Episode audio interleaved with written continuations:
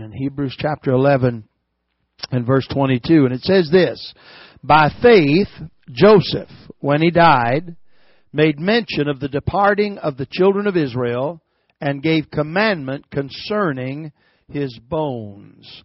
Then let's go back to Genesis chapter number 50 and we will read what the writer of Genesis has to say uh, about the uh, particular occurrence that the Hebrew writer was mentioning. And I want to start in verse number 15. Now Joseph's father, Jacob, has died, and they have just finished the funeral. They buried him in Canaan.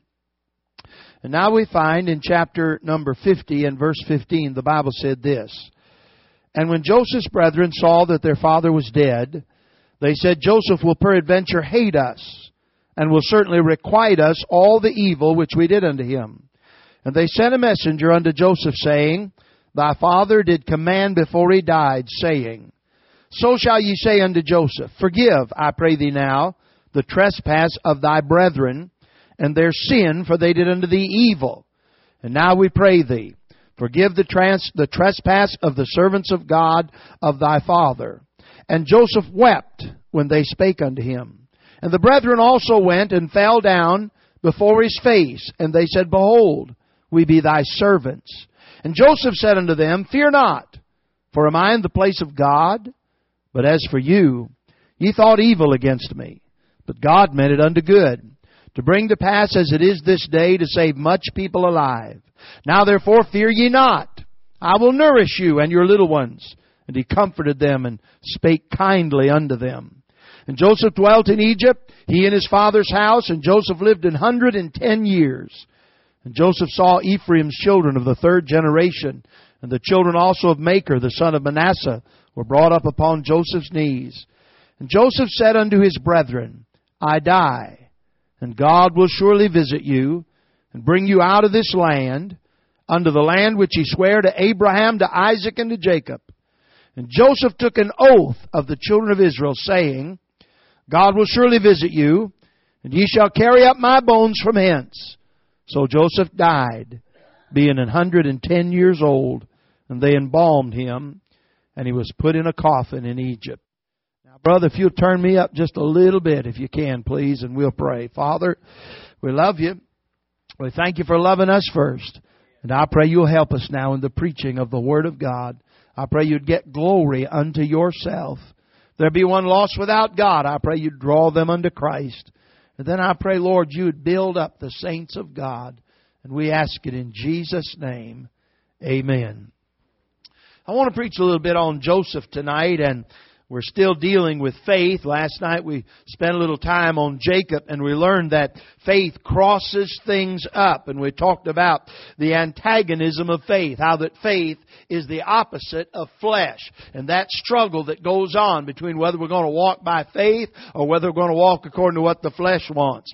I want to spend a little time on Joseph tonight and I, I'm going to like myself now. I like this a little bit better because Joseph's back in a better light than he was last night. Last night Joseph really was on the wrong side of this deal, wanting his father to walk by faith or by flesh rather than by faith. But here we're going to find Joseph is on the right side of this question. And I want to preach preach a little while on uh, the faith of Joseph, and what we'll learn tonight is that faith communicates. It communicates, and we're going to look at the announcements of faith. Now, a lot of times people say, "Well, you know, I'm a Christian, and but I'm I'm kind of a I'm a quiet Christian, and I understand about personalities and all that sort of stuff." But I will say this to you: if you're walking by faith, that faith will cause you to want to communicate the faith of the Lord Jesus Christ unto those that are around you. Now there's a little phrase that we read in Hebrews 11 that gets my attention. It says, by faith, Joseph, when he was a dying, made mention.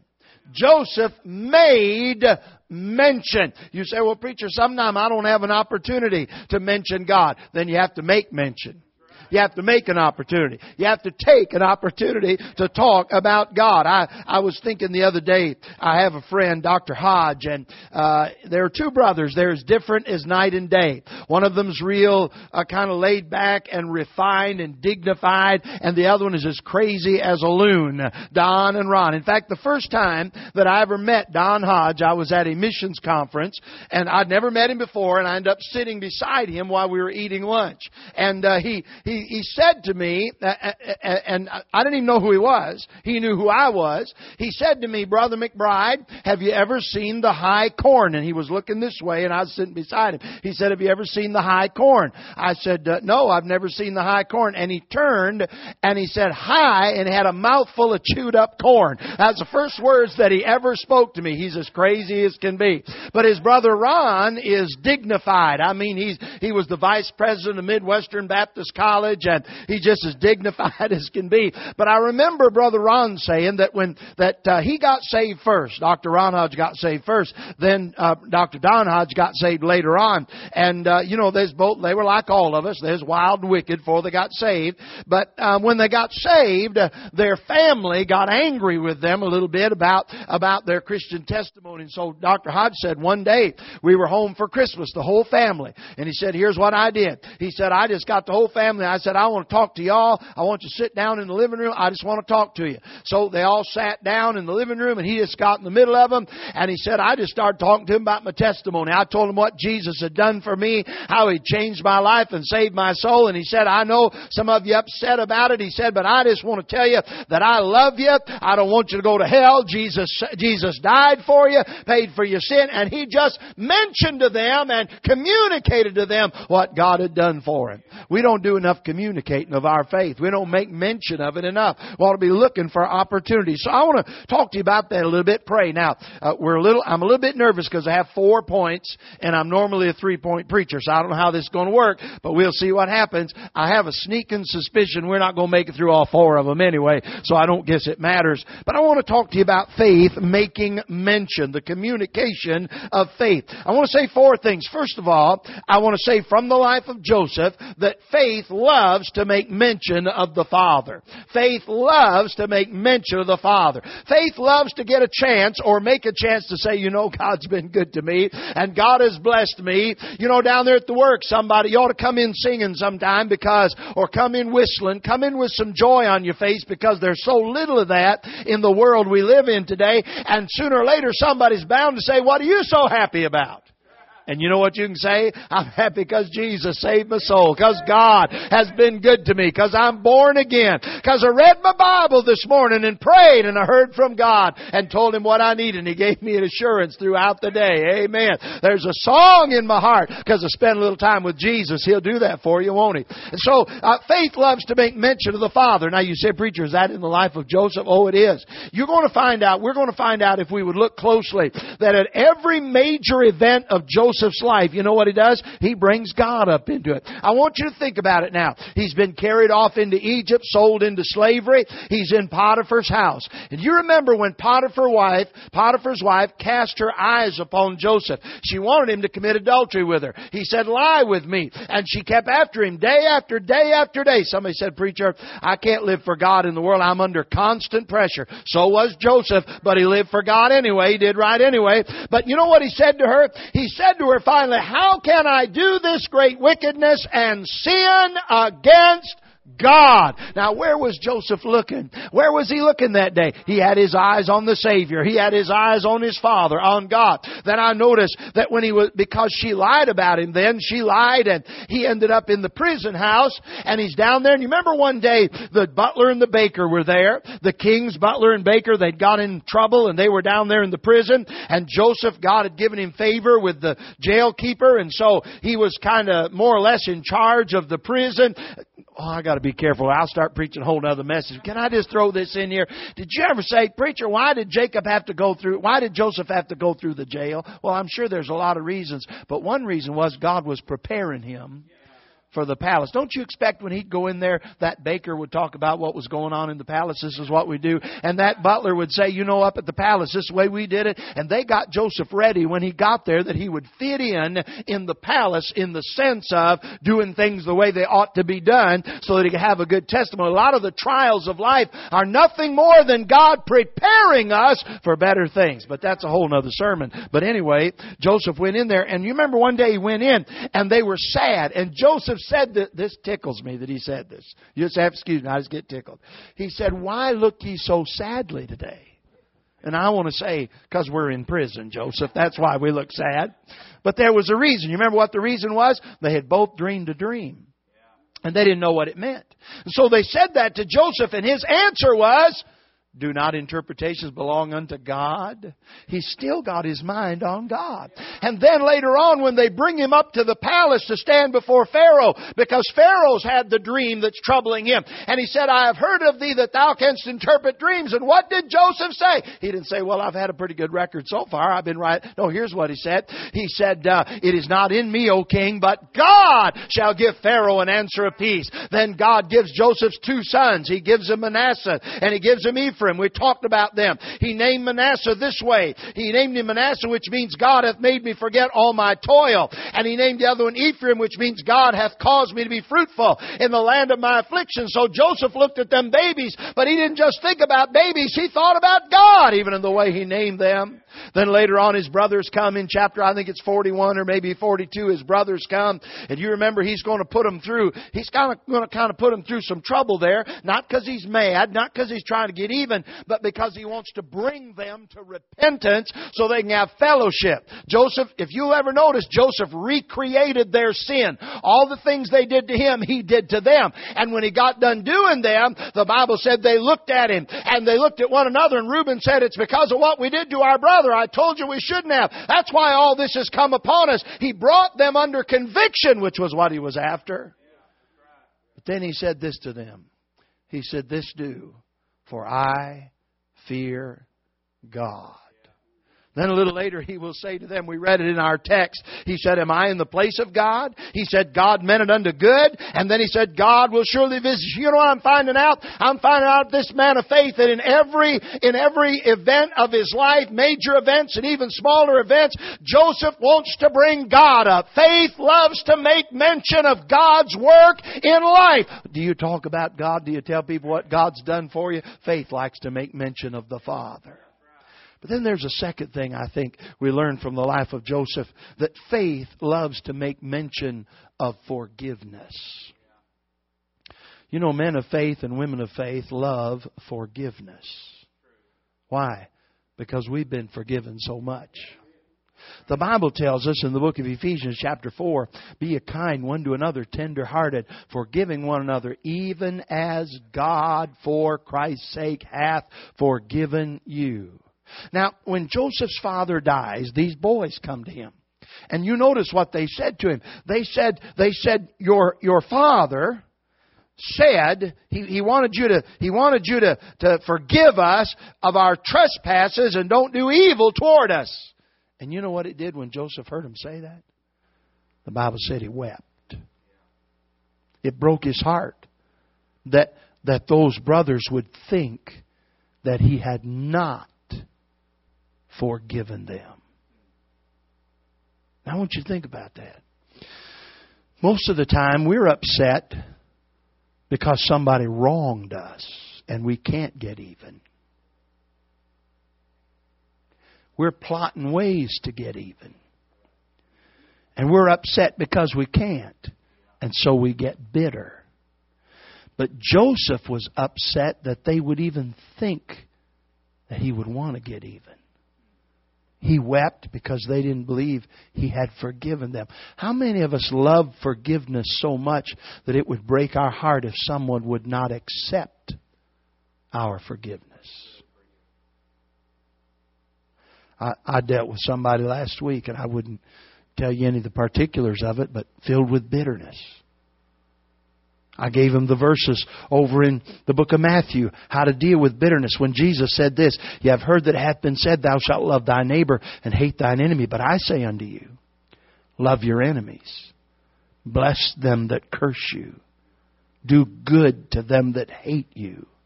And pray for them which despitefully use you and persecute you.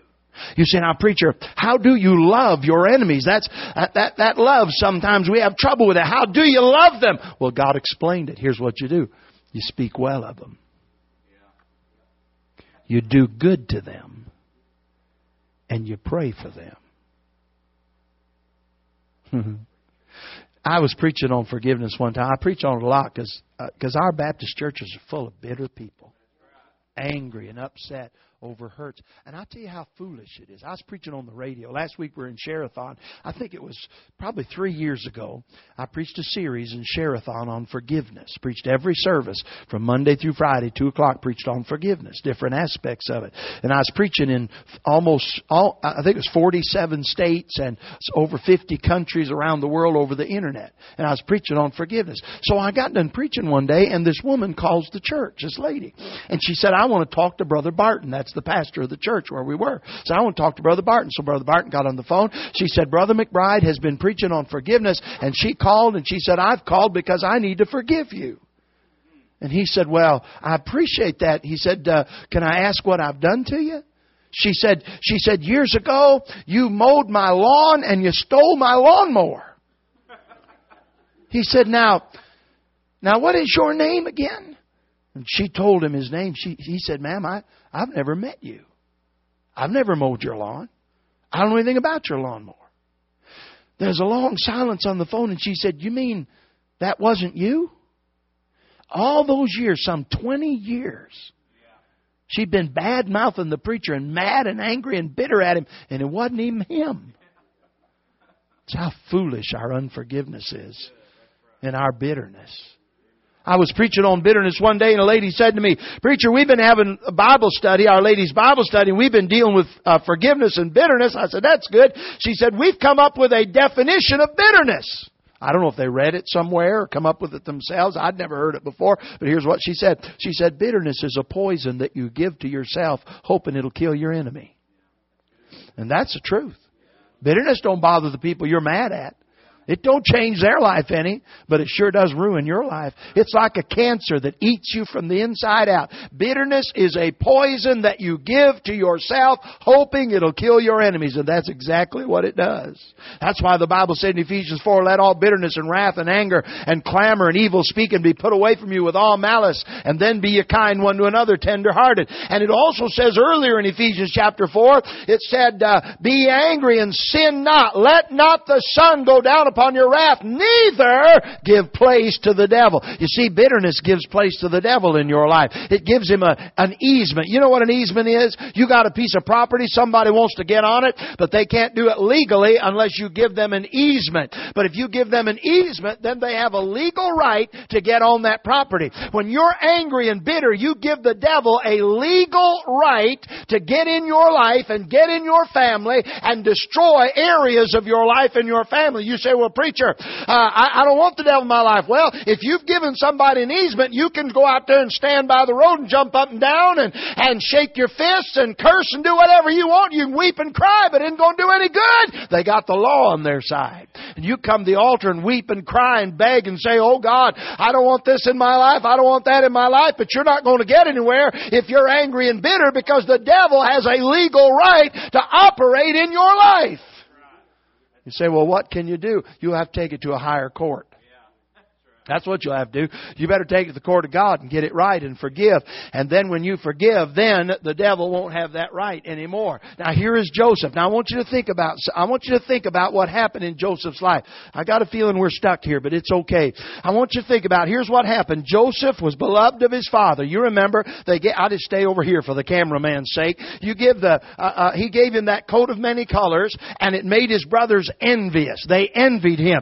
And they envied him so much that they decided decided they were going to kill him, the Bible put it this way in Genesis 37. He said when they saw him coming, they conspired against him. A conspiracy is what it was. And they said, we're going, behold, this dreamer cometh. Come now, let us slay him and cast him into some pit and we will say, some evil beast hath devoured him. And that's what they told his father. You remember? So they took him, they stripped his coat off, they put him down in the, in the uh, pit. The Bible's careful to tell us there was no water in the pit. Later on in Genesis, we'll find out they say, they tell us that he pleaded with them from the pit. He pleaded with them. But you know what Genesis 37 says? When he was down in the pit begging for them to get him out, you know what it says? They sat down and ate bread. You want to talk about hard. Man, if you just, if you just attacked somebody and were planning to kill them, looks like you'd be looking over your shoulder, wondering if anybody saw, wondering if you would be, but they are, they are so hard and so angry at Joseph that they sit down around the mouth of that pit while he pleads with them and eat a meal. And then the Bible said they see a, some Ishmaelites or Midianites, it says in, in that chapter, Midianites coming. And Judah said, You know, what profit is if we slay our brother? What, what it? Said, Let's sell him. So they sell their brother. They sell him into slavery. The, the writer of Psalms says they watched him carried off in irons and in fetters. Then they take that coat and they cover it in blood and they take it to their father and they say, Tell us whether this be thy son's coat or no. I can't imagine what Jacob must have felt looking at that bloody coat. Can you? I can't imagine it. And then he goes off. He he heads off, and they he's gone, and they don't make mention of him. They don't they don't bring him up. I, I'm sure they didn't whisper about. It. I'm sure they didn't talk. I'm sure Joseph was a name they did not bring up. But Jacob refused to be comforted.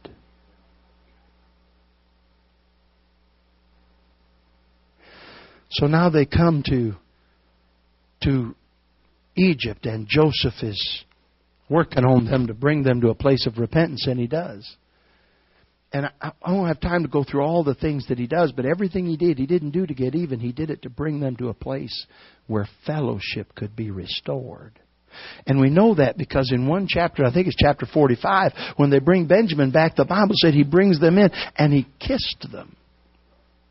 He kissed those fellows that had ripped that coat from him. He kissed those fellows that had, that had stripped him and thrown him in that pit. He kissed those fellows that pulled him out of that pit and sold him into slavery because he loved him. Now, here they come. It's the end of Joseph's life. And they come to him and they say, "Our father's dead now. Don't, don't, please don't wreak vengeance on us." They figure, they figure because they think Joseph's heart is like their heart. They think that since his father's dead, now he's going to kill them. And when they bring it up, what does the Bible say happens to Joseph? He weeps.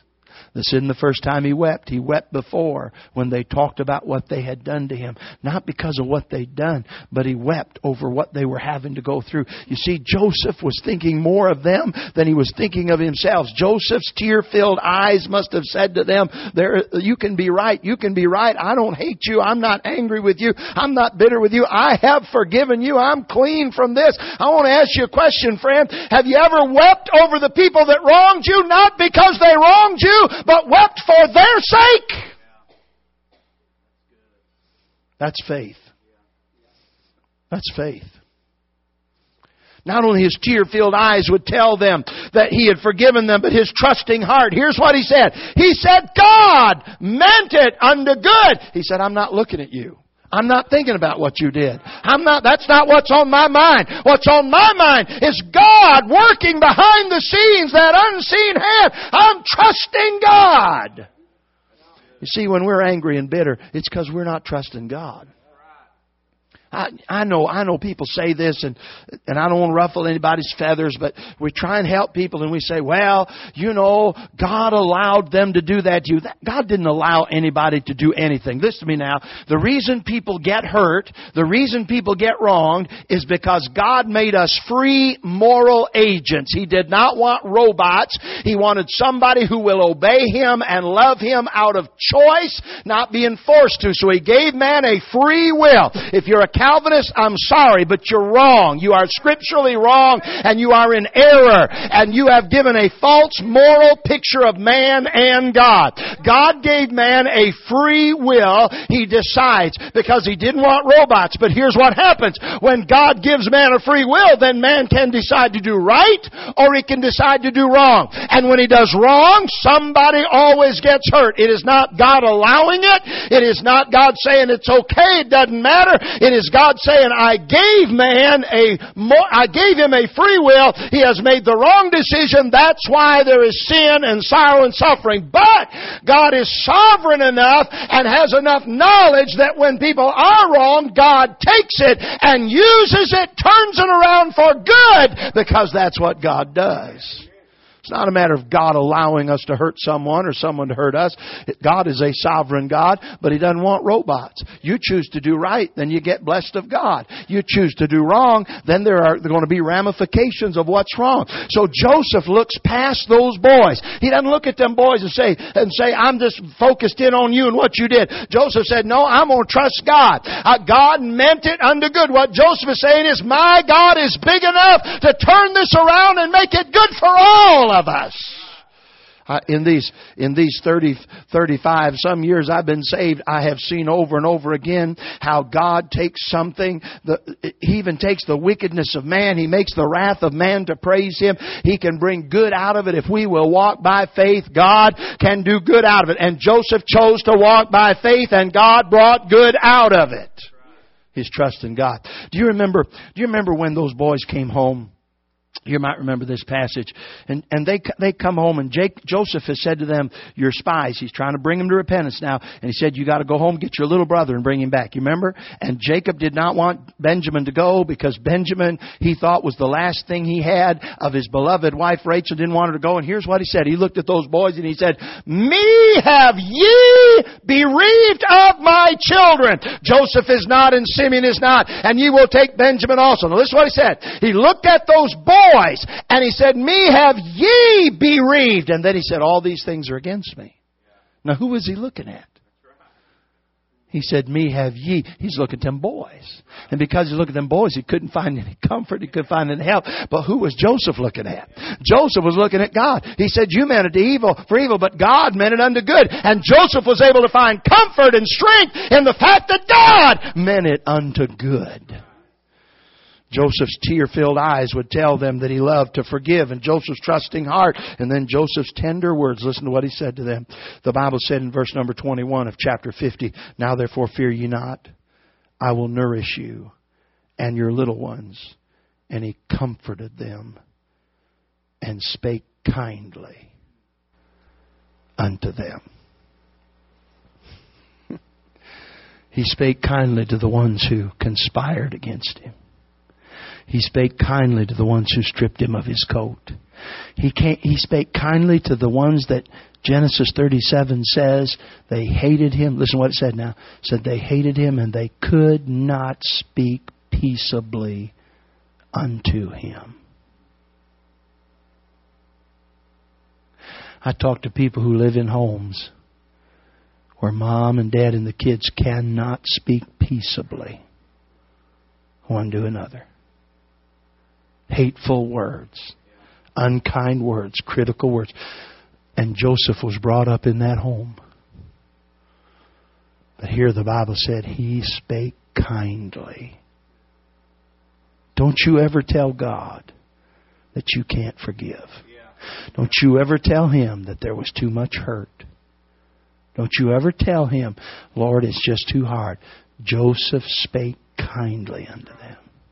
And he not only spake kindly of them, before Matthew chapter 5 was ever written, where you're supposed to do good to them that hate you, Joseph said, I will nourish you and comfort you.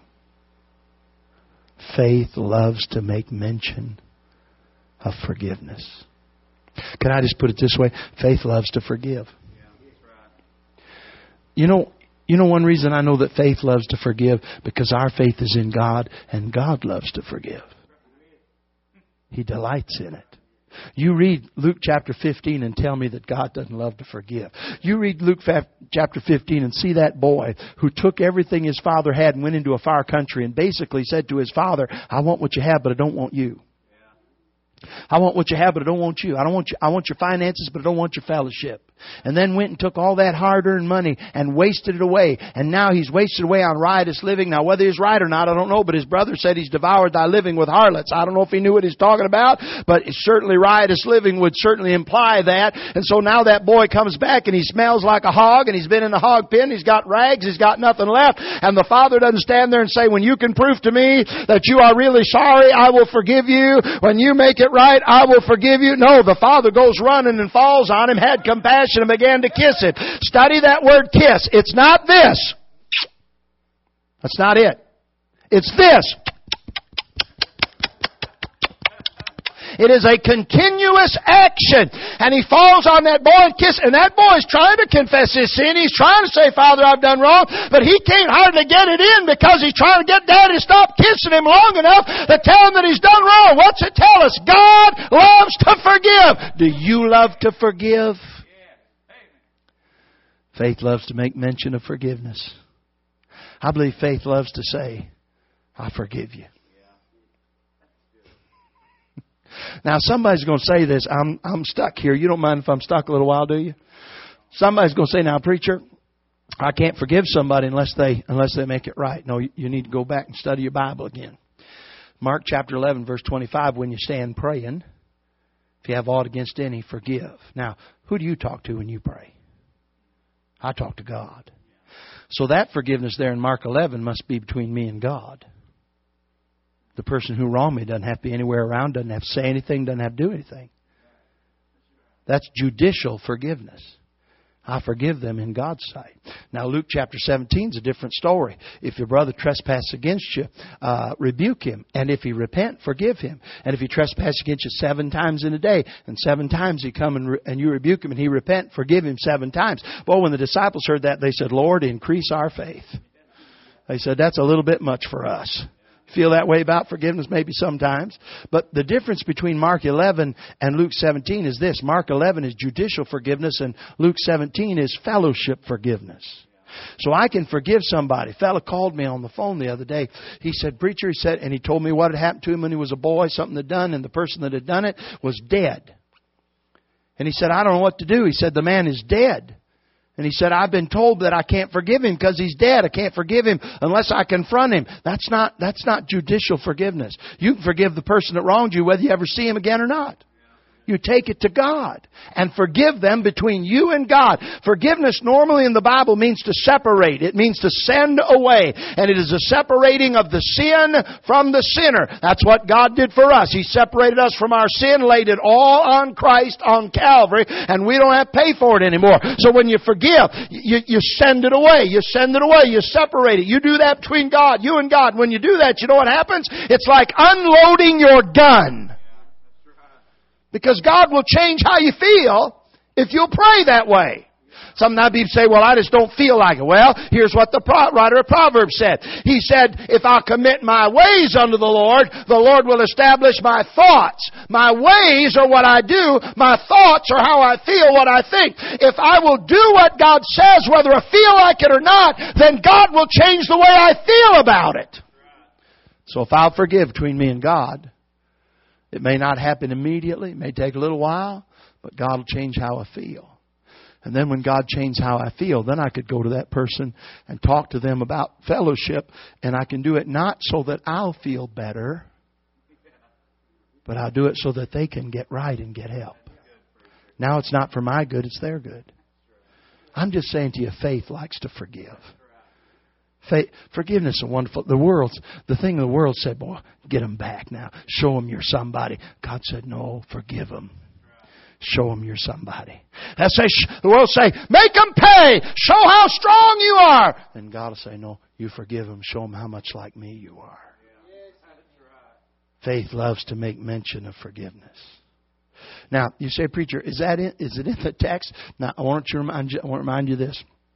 The Bible said in Hebrews 11, by faith, Joseph made mention of the departing of Israel.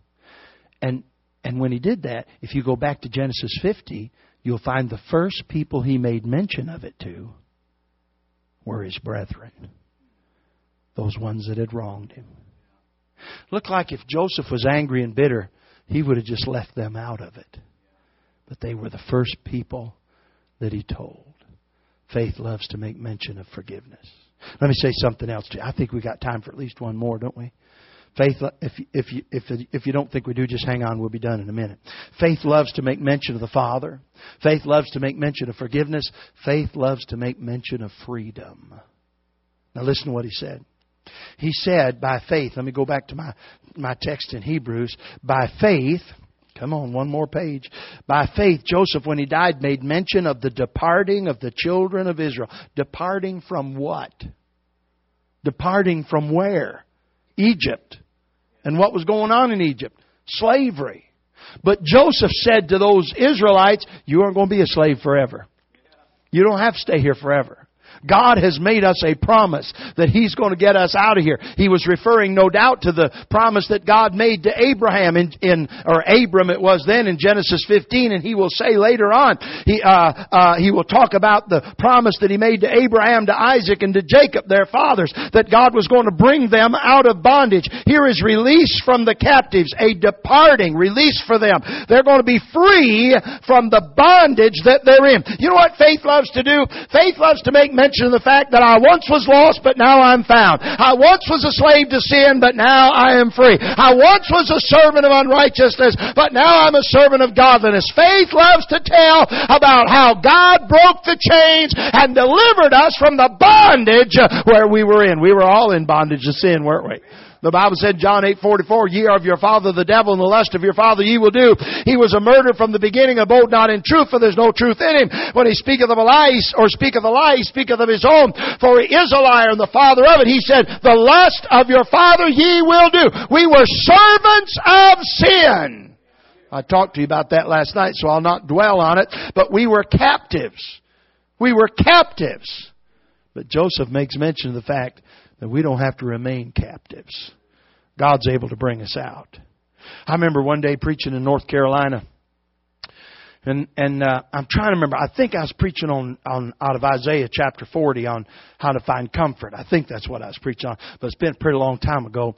But I remember that when, as soon as we started the invitation, this man come running up, and he didn't get on the altar. He grabbed the pulpit and he started crying out to God, holding on to the pulpit and crying out to God. And a little while later when it was all said and done, that man got saved and his wife came up. She said, that's my husband. And she called him by his name and he said, she said, he's a dope addict. And I said, you mean he was a dope addict? She said, well, he, he, I don't know what happened to him tonight. I said, he got saved tonight. God's going to deliver him from that. And so I saw that man. I'm trying to remember how many years it was later. I was preaching in Georgia and I was standing, and, and a lady came one night and I shook her hand and she said, you remember me? And I said, I'm sorry, I don't. She said, I'm from such and such a church and my brother got saved when you were there and he was old dope addict and he got saved. I said, how's he doing? She said, oh, he's doing great. Now, the reason I tell you that is because two nights later her brother showed up. He come walking up on the platform and he held his hand out. I shook his hand. He said, you know who I am? Well, I wouldn't have known except she'd talked to me a couple days before. I called him by name. He said, that's right. I said, your sister was here. She told me you're doing well. He said, I'm a deacon down here at the Baptist church where I'm a member. You said, Bridge, what happened to that man? Freedom's what happened to that man. Deliverance what happened to that man. God is able to free you from the chains of sin. You don't have to stay the way you were. If any man be in Christ, he's a new creature. Old things have passed away, behold, all things are become new. I'm thinking about faith loves to make mention of freedom. Now, can I just, I want to get, I do want to get to this last point, so can I just mention this in a hurry? You listen in a hurry. I'm thinking about Joseph now. Here's what he said. He, he, he, he made them swear an oath to him. And the oath was that when they left Egypt, they would carry up his bones. Verse 25, Genesis 50. And Joseph took an oath of the children of Israel, saying, God will surely visit you, and ye shall carry up my bones from hence. Now, Joseph died a long time before God kept that promise and brought them out. So those bones have been laying in Egypt for a long time. I don't know where they kept him. I know the Bible said that they put him in a coffin. But where'd they keep those bones? I don't know. But they must have kept them somewhere where they'd know where they were because they'd taken an oath of him they was going to carry him up. So I'm thinking about what would happen when they'd go by and see those bones. When they'd walk by. Maybe a child would come by and say to them, uh, what, what's this, Daddy? Oh, those are the bones of Joseph. Well, why do we keep those around, Daddy? Because Joseph said we're supposed to take those bones out of here when we leave. And that little fellow look up and say, You mean we're going to leave here? You mean we're going to get out of this? And that man would say, Yeah. How do you know, Daddy? Because Joseph said so. His bidding would remind them constantly that there was a way out. You know, when we look at the cross, you know what we're reminded constantly? There's a way out. there is a way. Hallelujah. You don't have to live the way you've been living. Sinners don't have to live the way they've been living. Somebody say, preacher, what, what's that cross all about? That's freedom, friend. That's a way out. That is deliverance. You don't have to live the way you've been living. And not only his bidding, but then I thought about this. His biography would remind them that there was a way out because when, when that daddy would say to that boy, Joseph, that boy might say, well, who is Joseph? And daddy'd go through the life of Joseph. He'd tell him, well, his brothers hated him. They put him in a pit. They sold him in. You mean Joseph was a slave, daddy? Yeah, he was a slave, but God brought him up out of that slavery and put him on the throne down there in Egypt. You mean, daddy, that God can take somebody who's a slave and bring him out and make him a conqueror? Yeah, that's what God can do. You see, the very fact that those bones were there and that they were the bones of Joseph who had gone from the bottom to the top by the work and power of God would remind them that there was deliverance on the way. You know, it is so important for you and I to make mention of how God's given us victory in our lives. It is not that, it's not that we should go back and labor on what we did, and nobody needs to know exactly what you were, and nobody wants to know the particulars of our wickedness and our ungodliness, but they do need to know that we were wicked and we were ungodly and we were helpless and hopeless until we heard the gospel and repented of our sin and believed the gospel, and then God brought us out and made us different than what we used to be, because there's always going to be somebody around who's still in bondage and still enslaved and they need to know there is a way out. They need to know that. And then Joseph's burial was the express proof of their freedom. When they when they buried, you know, they took Joseph's bones with them. You remember? And what did they do with them? They buried them in the promised land. What was that? That was a testimony of the fact that God can deliver and God does deliver. Their actions, our actions ought to be a testimony that God's in the delivering business. Now let me say one more thing to you. I preached a long time, but I'm kind of enjoying myself, so I'm having a hard time quitting.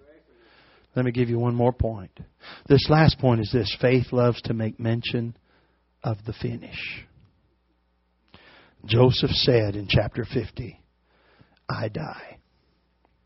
He's a lot like his daddy, who simply said, Behold, I die. Joseph says, I die. He's not crying over it. He's not regretful over it. He doesn't, he doesn't say, I wish somebody could help me. It's a simple truth in Joseph's mind that it's time to die. Everybody dies. Unless God comes in the rapture. I'm a pre tribulation, premillennial Bible believer, and I believe in the rapture. But if God doesn't come in the rapture in my lifetime, I'm going to die. And I might die tonight. It's important the man wants to die. And after this, the judgment. You don't know when you're going to die, and I don't know when I'm going to die. When you're young, you say, Well, I'm young. I'm not going to die. When you're middle aged, you say, Well, I've taken care of myself. I'm not going to die. When you get old, you say, I've made it this far. I'm not going to die. But young people die, and middle aged people die, and old people die. Wouldn't it be wonderful? I preached on Enoch the other night. God translated him, and the Bible said that he should not see death. Won't it be wonderful when we never see death again? Sometimes we talk about forgiveness. Sometimes people say, I'll be happy if I never see you again. I would say that about death tonight. I'll be happy if I never look in the cold face of death again. The death of people I love and care about. I'll be happy about that. But when Joseph is dying, it sounds to me like he's ready. He said, I die. It's a, it's a fact all of us are going to die. Sooner or later, we're going to die. So we better be ready, we? So there's a simple truth. We die. And then there is a settled truth. Here's what he said I die. Now, if the world would like to say that that's where it ought to end, I die. If we believe what the world says about death, that'd be the end of Genesis 50. I die. But it's not the end. Because the settled truth is death does not erase God's faithfulness. Joseph said, I die, and God will visit you. You say death is the end. No, death is not the end. Death is the beginning. Charles Spurgeon said it this way, and I like it. He said, For the Christian, death is not the house, death is just the porch that leads into the house. Death is not the end. I remember my friend Horace Minton up in Pisgah Baptist Church, or if you're from North Carolina, Pisgah Baptist Church, and Horace Minton.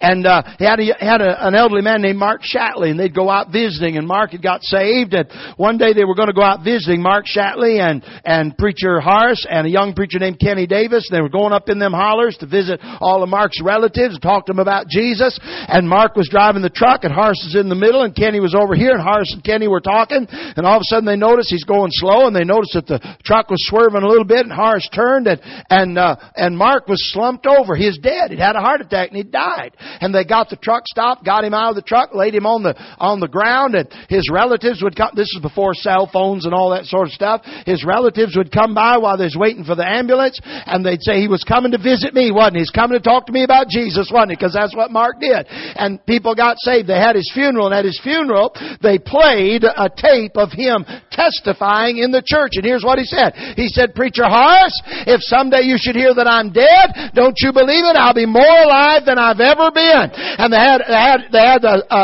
a tent meeting that 84 people get saved, had people called to preach. You say, what he's saying? I'm saying death does not end it for the Christian. God is faithful even after death. I remember reading, uh, Dr. Spurgeon said one day about a lady who had a hound dog and her husband was lost. And every Sunday she'd go to church and that hound dog would go with her. She'd had it since she was a ch- uh, she's since she was a young woman, not since a child, but a young woman. And that hound dog just loved her, and he'd follow her to church. And they'd walk in the church, and the hound dog would follow her, and she'd sit down on the little bench there, and the hound dog would curl up under the bench during service. You say, preacher, I don't I don't know if I like that. Well, I'm from Bean Blossom, Indiana, and it sounds perfectly normal to me. As long as it was a walker, not a blue tick. But anyway, and so so she she tried to get her husband saved. He wouldn't get saved, and she died. And the Sunday after she died, on Sunday morning, the dog was scratching at the door. And the daddy thought, the husband thought he had to go out, you know, and just like dogs do. And so he went and opened the door, but instead of going in the yard, the dog headed down the lane. And he thought, wonder where that dog's going. So he got dressed and followed him all the way down the church house. The dog scratched at the door, and the fellow opened the door, and the dog come down the the aisle and sat laid down under the bench and the fellow said, What is an old hound dog going to do in church? And he followed him down, sat on the bench. And the preacher got up and preached and he got born again. So what happened? That's God being faithful. Even death doesn't stop God. Your death and my death won't stop him. So it's a settled truth and then it is it is a sublime truth. Death does not erase God's faithfulness and death is not the end of a life of faith. Because Joseph's bones were carried all the way to the promised land. And you say, well, preacher so and so died. I know, but if they're saved, their death was not the end. Their death was a graduation. They crossed the finish line. We're going to cross the finish line one of these days.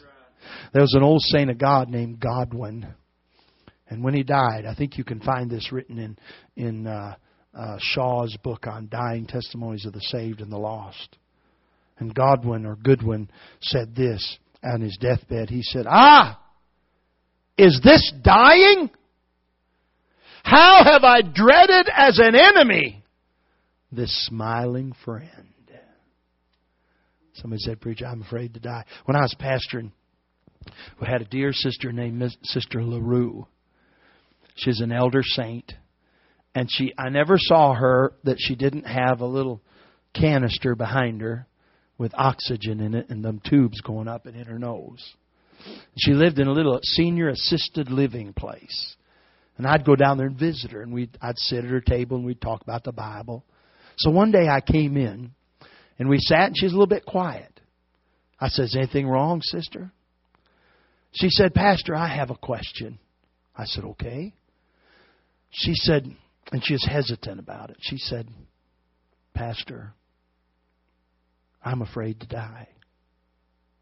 I said, Are you? She said, Does it mean I'm not saved because I'm afraid to die? I said, No, no, it doesn't mean that. We talked, and I figured out what the problem was. See, all, most of her adult life, she'd had trouble with her lungs, and so she'd had that oxygen. And there'd been a lot of times when she'd had to gasp for breath. And I think I, I, I figured out this is what I thought now that that's what she thought dying was going to be like, gasping for breath. So we talked about it. She felt better about it, and I left. And the Lord put me back on the road traveling. And they called me one day and they said, Sister LaRue's gone home be with the Lord. I said, Tell me about it. They said, Well, she didn't come out of her how out of the assisted living place and and they check on them, you know, every day, and she didn't come out all day. And so the next day, the daughter came and unlocked the door. She wasn't in the kitchen. She wasn't in the living room. She wasn't in the bathroom. And they went in the bedroom. They said they found her in the bedroom. I said, How'd they find her? They said they found her laid out on the bed with her arms folded over her and a peaceful look on her face. And I thought to myself, isn't that just like God? She's afraid about gasping for breath. So one day, that's what I believe. You say, I don't believe this. Well, you leave me alone. You get to heaven. We'll find, you'll find out I'm right. I believe the Holy Ghost said, Sister, why don't you go lay down, close your eyes a little while. And she went and laid down on that bed and closed her eyes and woke up in glory. How have I dreaded as an enemy this smiling friend? I don't know how I'll die, but I know this when I die, I'm going to wake up in glory. And I don't mean after soul sleep because Paul said to be absent from the body is to be present with the Lord. Now, let me say this. And say this, and I'll be done. If we're all going to die, all of us, we're going to make a crossing. What we better do on our way to that finish line is we better start making mention. We better start mentioning forgiveness. I don't want to face the finish line with bitterness in my heart. I don't want to have to explain to Jesus at the judgment seat of Christ why I was forgiven of every sin I ever committed, but I wouldn't forgive somebody else who sinned against me. When I cross the finish line, I to be clean and clear. And since I don't know when the finish line is coming, I might better get clean and clear right here tonight. You say, well, preacher, I wouldn't know how to forgive. Well, I believe if you just get close to God, He's a great forgiver. And I think if you'll get close to Him tonight, He'll show you how to forgive and how to go about. It. I don't think it'll be as hard or as difficult or complex as you think it is if you just draw up close to Him in His lap and say, Now, Lord, I don't know how to go about this, but I sure am willing. I believe He'll show you how to go about it, and you can get to that finish line clean. I think we better make mention of the Father and make mention of forgiveness, and I think we better make mention of freedom and get as many folks free as we can along the way. Faith loves to make mention. I want you to bow your heads a moment. Heads are bowed and eyes are closed. We're headed toward that finish line. It may be by rapture, it may by maybe by way of the grave. But we're headed toward it. You ready for the finish line? Are you ready? I was preaching in Georgia and a woman came up on a cane, a young woman wept and cried at the altar, another woman with her. After the service, her mother asked if I would speak to her, and I sat down. And here's what she said. She didn't go into all the details, but she said, she said, I believe she said two men kidnapped her, carried her all around the country, and did things to her. She said, That's why I walk on this cane, because of what they did. She said, I didn't want them to go to heaven. I thought heaven would be a dirty place if they went. So really what she's saying is she wanted them to go to hell. She said, but tonight at the altar, I forgave them. And she said, for the first time in 20 years, I have peace in my heart. She's getting ready for the finish. What if we cross the finish line before tomorrow? You ready? Are you saved? Are you right? Is there anybody, is there anybody, if you knew you were going to cross the finish line before the night passes, is there anybody you'd say, I got to get a hold of them, I got to get in touch with them, I got to make sure that it's right with them because I'm crossing the finish. Is there somebody like that? Now I'm not saying this is true in every time, but there's a good chance the person that you would like to get right with would like to get right with you.